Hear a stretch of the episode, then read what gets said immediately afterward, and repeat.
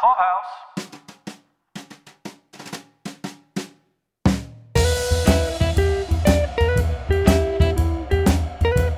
Welcome back to Pod Clubhouse's continuing coverage of the third season of The Marvelous Mrs. Maisel. This is for the fourth episode of the third season called Hands. This is Paul. This is Caroline.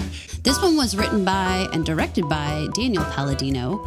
I feel like I can always tell his voice in these ones, maybe because I'm so familiar with him with things like for Gilmore Girls. I can always tell when there's a little more Daniel in these. For me, it's usually tied up in how much music there is in an episode. This one, though, has a lot more sentimentality, I think, with the calling Joel. So why don't we dig in to that aspect of this story? The last episode we predicted, or I predicted, I won't I won't rope you into this lousy Okay. prediction that she would have not adapted her set well enough initially and that, that there would have been bad repercussions before she saw improvement. However, I was wrong. She she adapted quickly and found her footing. She did exactly the thing she needed to do, which was just embrace the fact that the audience was going to be completely different than what she was expecting from back in New York, and that she just needed to give them like the primer essentially for who she is and what to expect from her jokes. And I think she did a fantastic job. So I'm not even going to guess what she was feeling.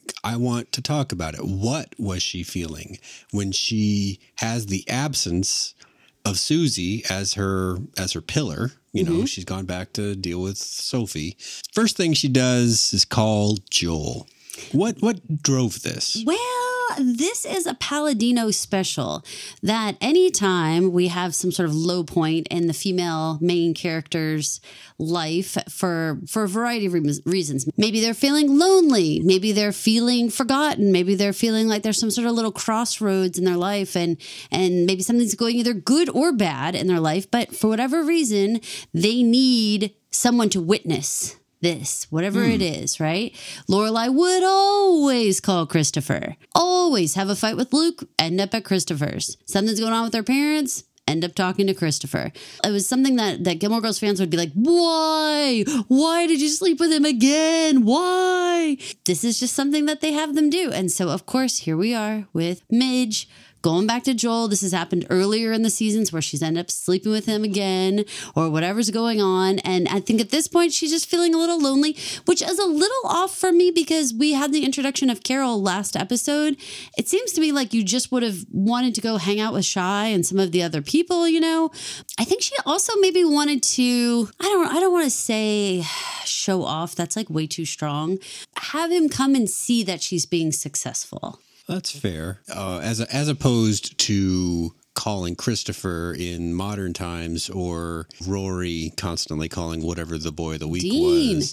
Dean, like I mean, she goes back with him, you know, and then when she's just a little lost, or then in Year in a Life, she continuously goes back to Logan. Like it's like a whole thing. It is a whole thing. In this day and age, though, jetting out to Las Vegas from New York on short notice seems expensive to me. Be that as it may, he still gets out there. And I think you're right. It's some of that validation of, as she mentions, you saw me do that other show that you hated so badly previously. But I think the overriding feeling there, and, and this may may not be a popular opinion, was some kind of just loneliness, you know, just I think so. Yeah. I mean, it was the first time she was so far away. She was without her kids, without her parents, without anybody that she has, or you know, Imogene, all the people that she knows. And Joel's kind of easy. You know, like she knows that he can come out, we can laugh, we can have some drinks. You know, I don't know. She likes to banter with him. I think that's an important point is that things with Joel up until the morning were very easy. They mm-hmm. they goofed around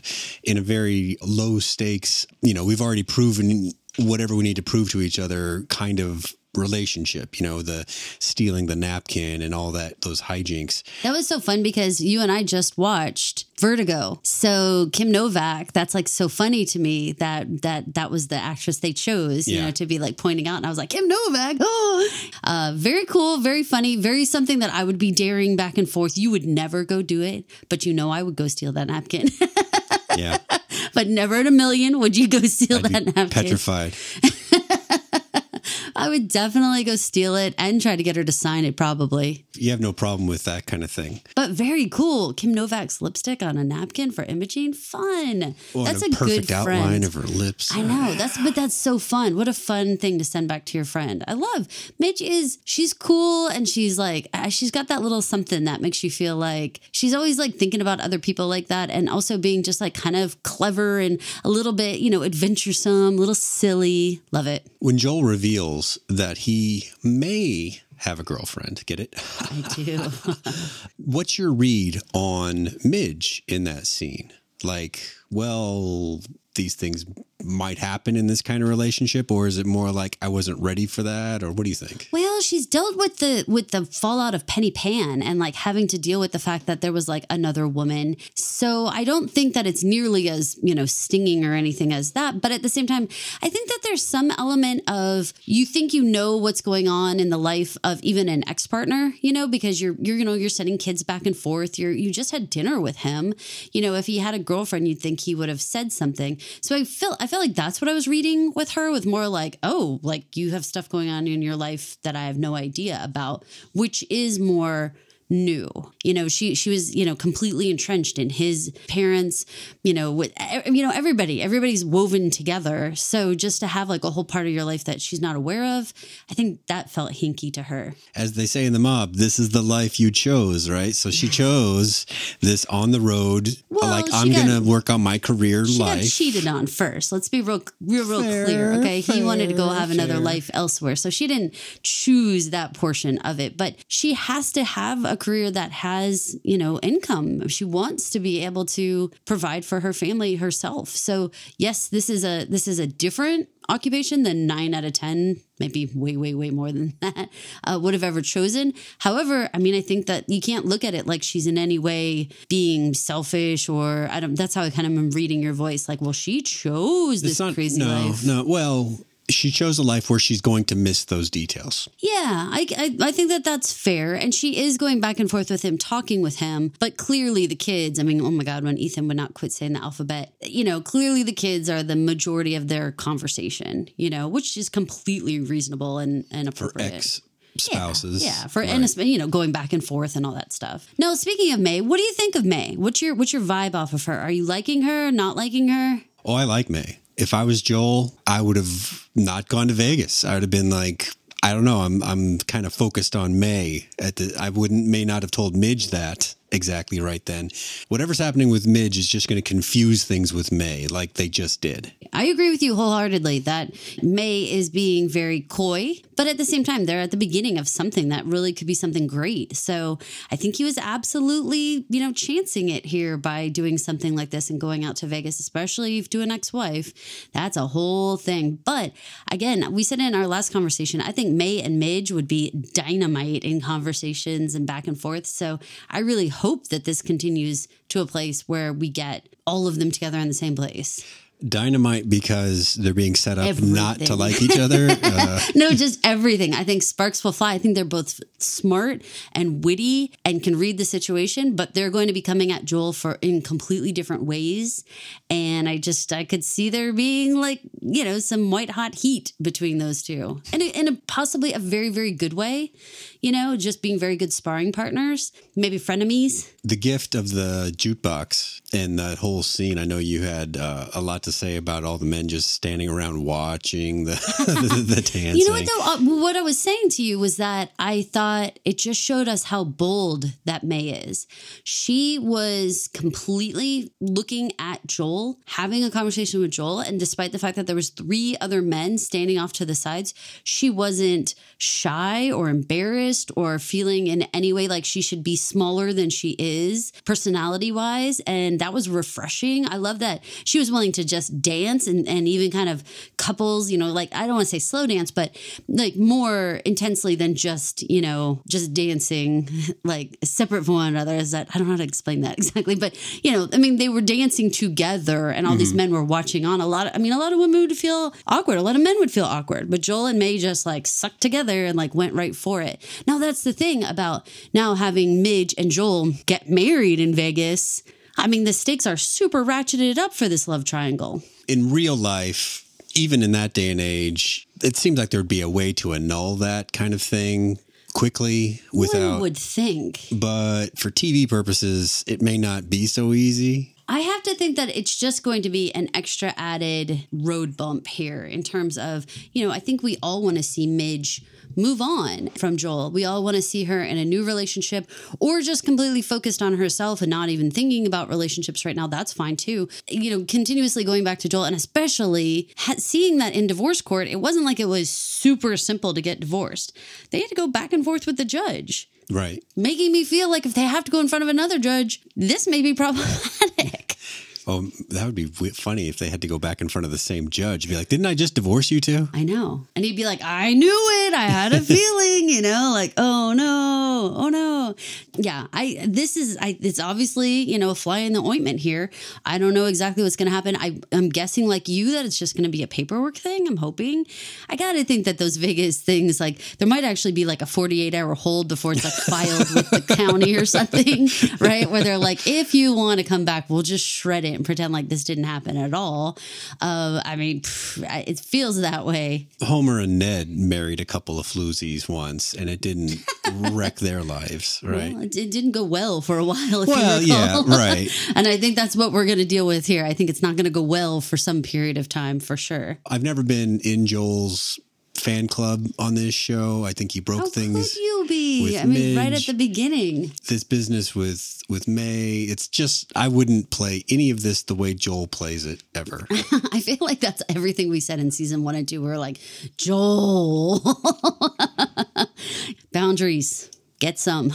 Speaking of boundaries, let's talk about things over at the Maisels house between the Weissmans and the Maisels. How the, the Maisels appear to have no boundaries. Holy smokes. I mean, you know, at first blush, I was very like, you know, Moish and Shirley are like way too much. Like they're way too loud. They're way too, they have so much energy. They get going so early in the morning. But I have to tell you, having watched it more than once now, I actually feel like, you know what? They're go getters. They're hustlers. Like they're out there working their butt off. Yeah. I mean, Shirley is multitasking. She has the TV on, she has the radio on, she's, you know, cooking at the same time. But you know what? That's not that weird. You know, I listen to a podcast and have the TV on and I'm watching a couple different things, or I'm cooking and also watching something on the Alexa show. Like there's a lot of stuff going on that I don't actually think it's that crazy. I know that at first it seemed that way, but again, having watched it again, at least them being up and being loud, I didn't have an issue with. The coming in their room, pulling back the cover, okay, obviously boundary lines crossed, you know. Well, and they were, she fully expected them to be sleeping naked and she pulled the blankets down anyway. very weird. But I, but at the same time, you know what? I think about other things. If it's laundry day and you have like a specific way that you handle it, which plenty of households do this, where they have like a specific day that they clean, specific day that they do laundry, specific day they do errands. There's a lot of households that run this way. It's not that crazy. And you have to put yourself back, like, you know, decades ago, where I've got to think that the machines are not as efficient. They don't go as fast. All of these chores are more time consuming than we are giving them credit for. You know, there's, there's not as much automatic nature of everything, right? So, and also, while Rose is accustomed to having a cook, and someone who cleans and does all that stuff surely does it herself. She doesn't appear to have any help. So it's not so crazy to me that she would be needing to be more rushed and needing to be like getting everything done because she has a lot to do. She's doing it herself. Again, this was all on second and third watches that I felt this way. First watch, super overwhelmed by them, super like, what are you doing?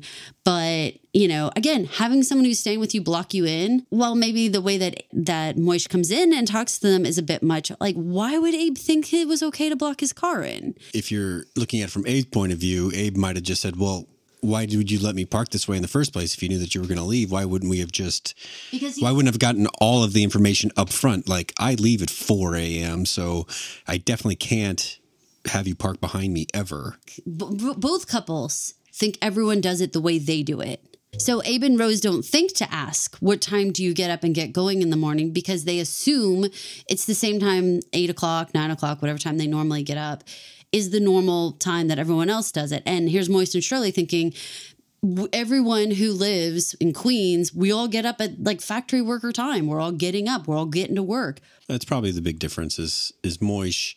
He was running like a school day schedule. One way to look at it is that he owns a factory. Another way to look at it is that he is self-employed. So mm-hmm. that's probably the bigger way. Whereas Thousand percent. Abe working for a school, it's not that that's an ambitionless profession. It's just that the rules are different. No, I mean, ten- tenured professors' hours would be completely different than a self employed person who is running a factory. It would just be completely different. So, again, I think that this is just a clashing of lifestyles. I actually don't, I, I know it will be super easy to mock and, and say that Moish and Shirley are being so too much and all that stuff, but you know what? They are they are hardworking people you know? They look at how many things that shirley is trying to get done. Look at what time moish does get to work and how energetic and everything they are you know? They're not dragging to work. They're like gotta get in there gotta do their stuff. When he yells into shirley to say he's gonna be late and she goes you got it toots. That kind of energy level so early in the morning and that partnership i actually completely was like envious that that's like wow that's wonderful. I'm more of an Abe. The the TV and the radio at the same time loudly with that whatever she was preparing for the food that was also kind of frying loudly. She said it was onions and, she- everything. So that's what Rose was complaining about. That the smell so early in the morning was like overwhelming. all of the sensory at all at the same time like that. Yeah, I could I could see where they're like going back up to their room after Which that was a perfectly good choice. Like, okay, so you are going to have to get up. You're going to have to deal with them. But it looked like you could go back to your room and go take a nap or something. You know, like it, it did look like you could kind of deal with them and go back to your space. But and it's cute they bring Zelda with them. I know. And Zelda's like, could I please come in here? yeah. I mean, and even for Zelda, she's like overwhelmed. She's like, do you want me to stir this? Like, what am I doing? They don't know what to do with Zelda. They, you know, they don't need a cook anymore. But now what they now what do they do with Zelda? Turn her loose? Oh, no. How do they pay her wages? I mean, barely providing room and board at this point. It's all weird. I, I don't know. We're going to have to watch to see how that works out. You know what else we're going to have to watch to see how it works out? Tell me. Definitely Sophie Lennon with this crazy Broadway dream. What do you think's going to happen with this one? Susie is living the faking it till you make it adage at this point. And it seems like she's almost making it with all this faking it, right? Yeah, I was impressed that she actually was doing impressions in order to get people to, to hold meetings with her. And it's building her confidence, maybe even pushing her confidence a little further beyond than it has, uh, you know, any, any good reason to be. The business with Gavin and getting that was a stretch for her meeting someone that she has you know no background with but just kind of barging in under false pretenses et cetera et cetera with like the the broadway agents and all that then but the hilarious part for me was was sophie's response that that that you get the biggest broadway star and she's like meh what if i'm not sexually attracted to him That entire thing. it actually reminded me of something that a man might say about a woman co-star I like what you're saying with that. I think that it's smart. You remember this line from from Dark Place, where uh, it's a show called Garth Marenghi's Dark Place. It's very niche. Uh, you will not have seen it. It might be on Peacock still. Uh, there's only four characters: three men, one woman, one woman, one woman, and one of the others is one of the men is convincing the other men she's a good girl because they're always demeaning this woman and he says, "I know, but I'm just not attracted to her." That that idea of of, of the attraction level being the justification for any other treatment there too uh, just reminded me of of this attitude. Yeah. and so that's what it reminded See, me and of. I appreciated it from the standpoint of when Susie's like, I don't know, act. It, it, is like head shaking where you're like, oh my God. And plus, in this particular case, I mean, I'm gonna be real specific here. Sophie Lennon and this entire Broadway thing, and specifically the play she's wanting to do, it's all so far fetched that, like, for her to start being picky like this, I mean, you almost just want to be like, shake her by the shoulders, you know? And obviously, that's how we're supposed to feel as the audience. Like, she is just going to be, you know, princess in the pea on Right. everything. Do you want to get this made or not? Is really the attitude that she should have, but she won't because she's mm-hmm. Sophie Lennon. What do you think? How, how do you feel about how Susie's handling this whole thing? How Susie like actually went to Gavin and and how she handled that whole situation? I mean, are you proud of how how like bold she's being and and how hard she's working? Well, that's what I mean about the faking it till she makes it. She's but she's making it. I mean, she got Gavin to say yes. She even though she has probably no idea where all this money's going to come from to pay for Gavin's big fee, she's she's just promising the world to try to make things perfect for Sophie so that she can get her play made. So yes, I guess I would say I am proud of her because doing that kind of thing, promising things that she can't even that she has no like concept of, I think is outside of where her, her, character had come from. So it's it's a kind of growth. It's it's a growth toward being able to tell better lies. So I don't know if that's that's she's growth being exactly. bolder and bolder. I mean, I, I think she's taking off taking on a lot more with every episode you know like she's willing to to reach out. I mean i can't believe that she actually gained access to gavin hawk's dressing room and everything. Like i mean i'm i'm impressed. I'm frankly very impressed that she's managing to do this. Now it's so tricky because I always think of it as, you know, managers, I don't know, manage the direction of your career. Now, the big problem with this situation is that Sophie is most definitely the one with her hands on the steering wheel. This dynamic I think is super problematic for the two of them because because basically Sophie like puts you know puts her foot on the gas, drives them off a cliff and then Susie's got to manage how they kind of land, you know there's no guidance coming from Susie as like the the um, originator of where we're going next, you know? Mm. So I think that this is going to be super problematic because Susie's always running to catch up, like as to what in the world Sophie is trying to do next. That's not really managing. I don't really know what that is. That's damage control after the fact. I mean, mm. it's hmm. not exactly managing. That's probably more like it. I've never heard it put like that, but yeah. I've never been totally clear on what the difference is between the manager and an agent maybe we're not even supposed to care at this stage. Well, I would say it's on some level. I mean, managing a career, like, okay, so I'll give you the example of like the Kardashians, at least the way that it's explained.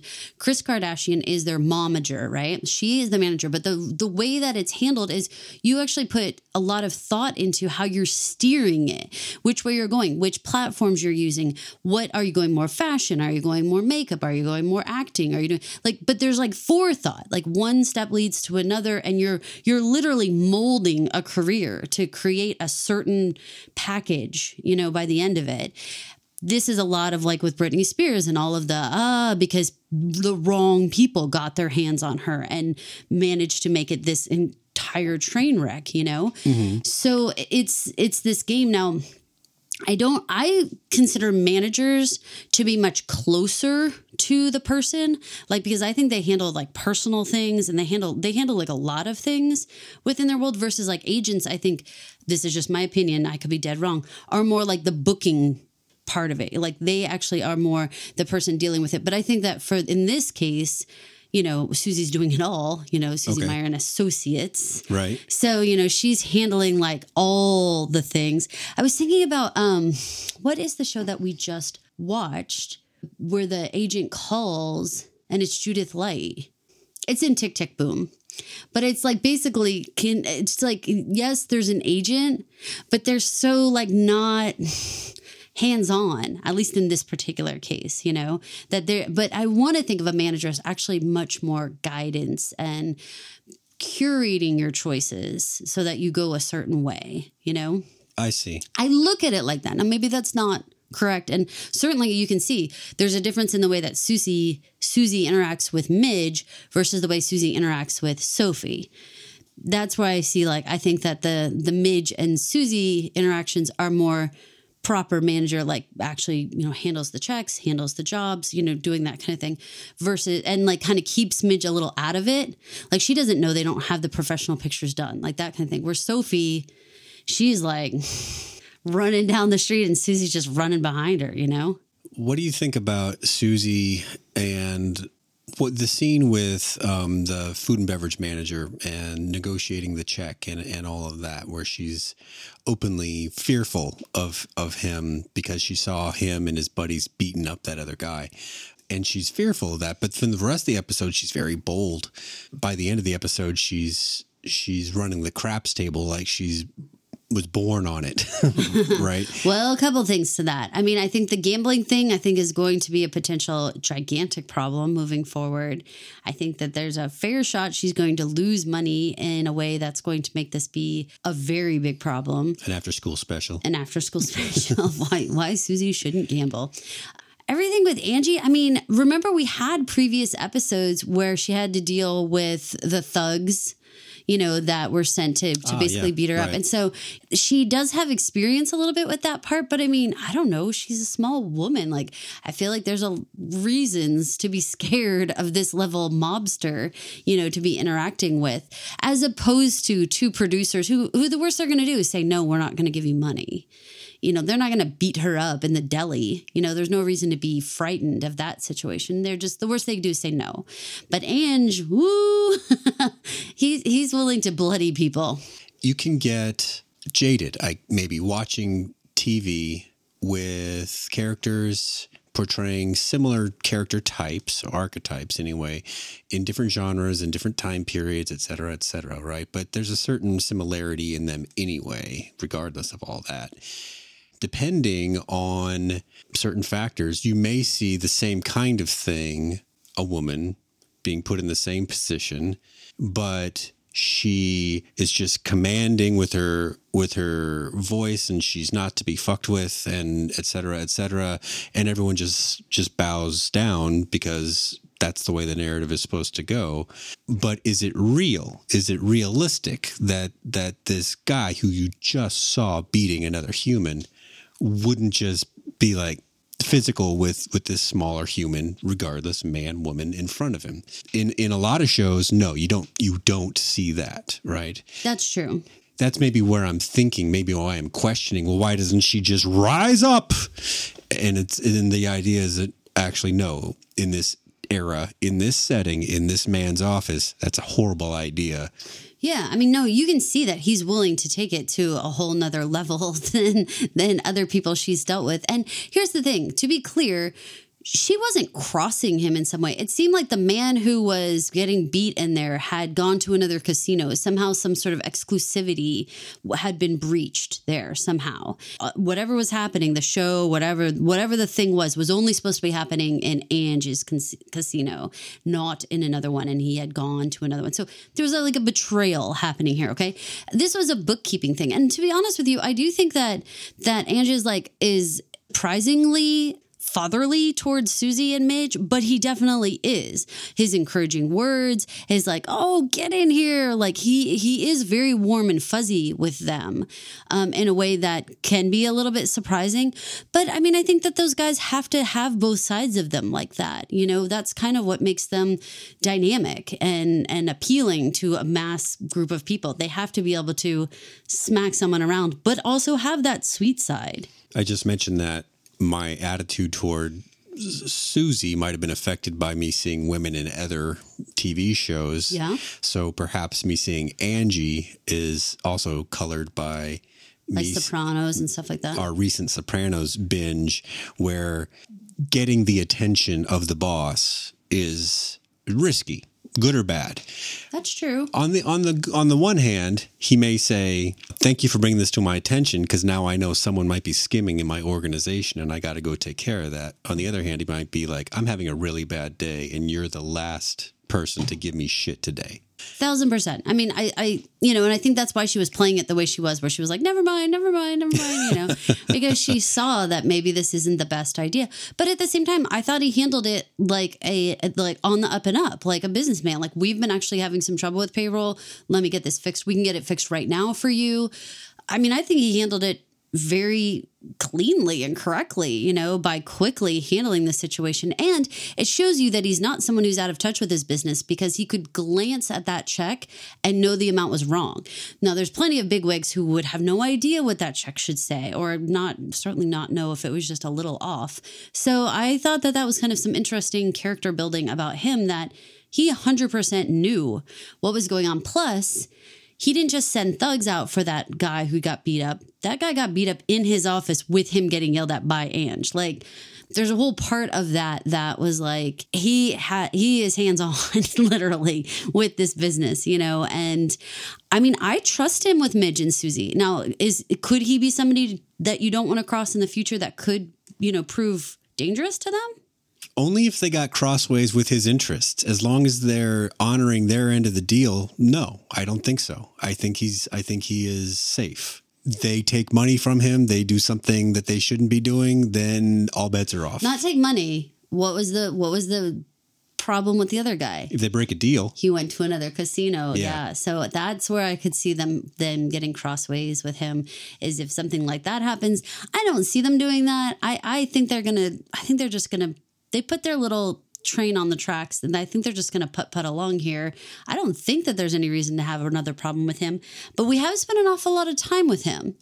And we have, like, in terms of character building, we know he has a wife. We know he has a girlfriend. We know that he goes and sees the shows. We know that he's enjoying Midge. Like, there, there's a lot actually that we're learning about him and how this works versus, say, like, where was Reggie last night? I don't know. You know, Where's like, Reggie's whole whole episode. I know this is what I'm saying. Like, we're actually learning quite a bit about Ange and how he runs his show in a way that, like, I'm kind of wondering maybe we're going to continue with him. Maybe there'll be more with him, which I'm cool with. yeah, I think he's mean, an interesting character. I don't, you know, I- the the tone of this show. It would surprise me if anything got very twisty and turny with mob figures. I'd be like, mm, I don't know about that. Kind of cool. His element does introduce a, a, a curiosity for me that I pay attention to whenever I see him because he's because he's like no one else that's been on the show so far. Right. And he's exciting. Like I don't know exactly where that little path could go. I wanna I want to kind of see him add that element of spice into this. I think it's pretty fun. Well, where do we go from this episode, Caroline?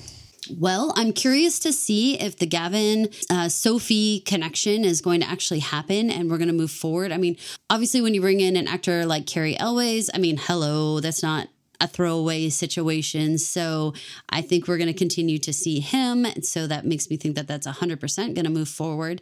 Um, and then let's see, what do you think is going to happen between Susie and Midge? Is everything going to be okay? I know. Remember, Midge gets very nervous whenever Susie goes away. So, uh, is, are they going to have more bumps, or are we going to be okay? Not. I think everything will be okay right away. Uh, Do you think Susie's going to be like, "Why did you marry Joel?" Like, Well- are we are we cruising for a, a conversation there? Well, she's already been put on the trail of needing to solve the quickie divorce issue. Mm-hmm. So, yes, I think it will be a little bit like uh, that's not going to be as easy as you thought, even though, you know, you and I rationally think that should be. Um, I would hope it would be, but maybe back then it wouldn't be. Maybe now, no problem, but maybe then they don't take it so so lightly. That judge sure didn't. I know they're in Vegas, but Reno was where people could go and live for a short amount of time. The way that the laws were written in Nevada, you could get a divorce um, quickly.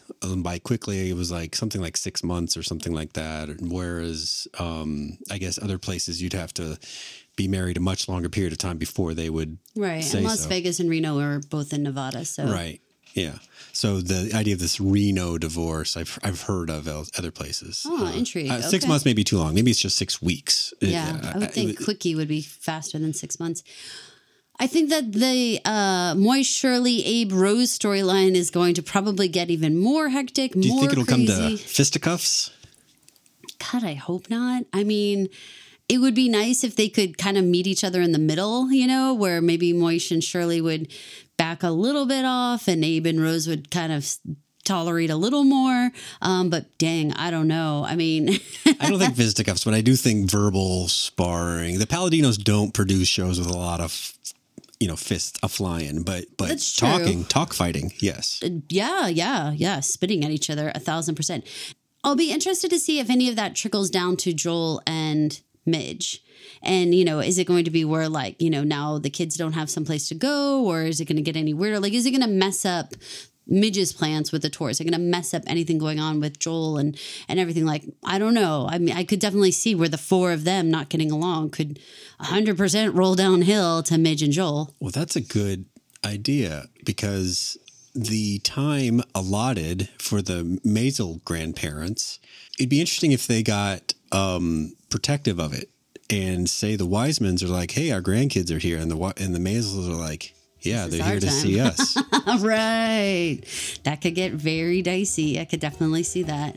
Well, I look forward to next week's episode. This is Caroline. This is Paul. Please remember to rate, review, and subscribe to this podcast or all of our podcasts on Pod Clubhouse on iTunes, Spotify, Amazon, Audible, wherever you listen to podcasts. Five stars or whatever their highest rating would help other people find this podcast. So thanks a lot. Thank you for listening. This has been an original Pod Clubhouse production. Pod Clubhouse is a podcast network dedicated to encouraging collaboration among podcasters and friends to bring a fresh voice and diverse perspective on a wide array of content please visit and leave a comment for us at podclubhouse.com. Rate, review, and subscribe to our podcast feeds on Apple Podcasts. Follow us on Twitter, Instagram, and Facebook. You can find us at Pod Clubhouse. Our DMs are always open, and we'd love to hear from you. Pod Clubhouse.